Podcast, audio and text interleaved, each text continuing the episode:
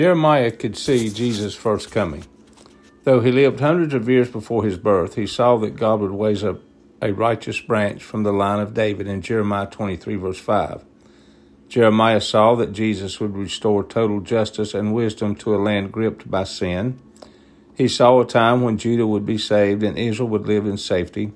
Most importantly, he saw his name, the Lord our righteousness, in verse number 6.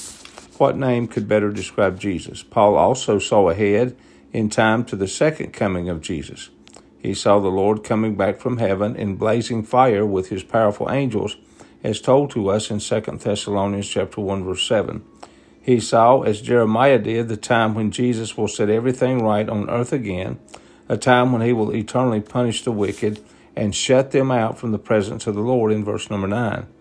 When Jesus returns, he will assume all the glory on earth and be worshiped by the church and the converted Jewish people. It is then that Judah will be saved as told to us in Jeremiah 23, verse 6. Get ready and stay ready. The Lord our righteousness is on his way. Daily reading scriptures are Jeremiah 22, verse 1 through chapter 23, verse 20, Psalms 83, verses 1 through 18, Proverbs 25, verses 11 through 14, and 2 Thessalonians chapter 1, verses 1 through 12. Thank you for joining in with me this morning. God bless. Jesus loves you, and I love you. Thank you.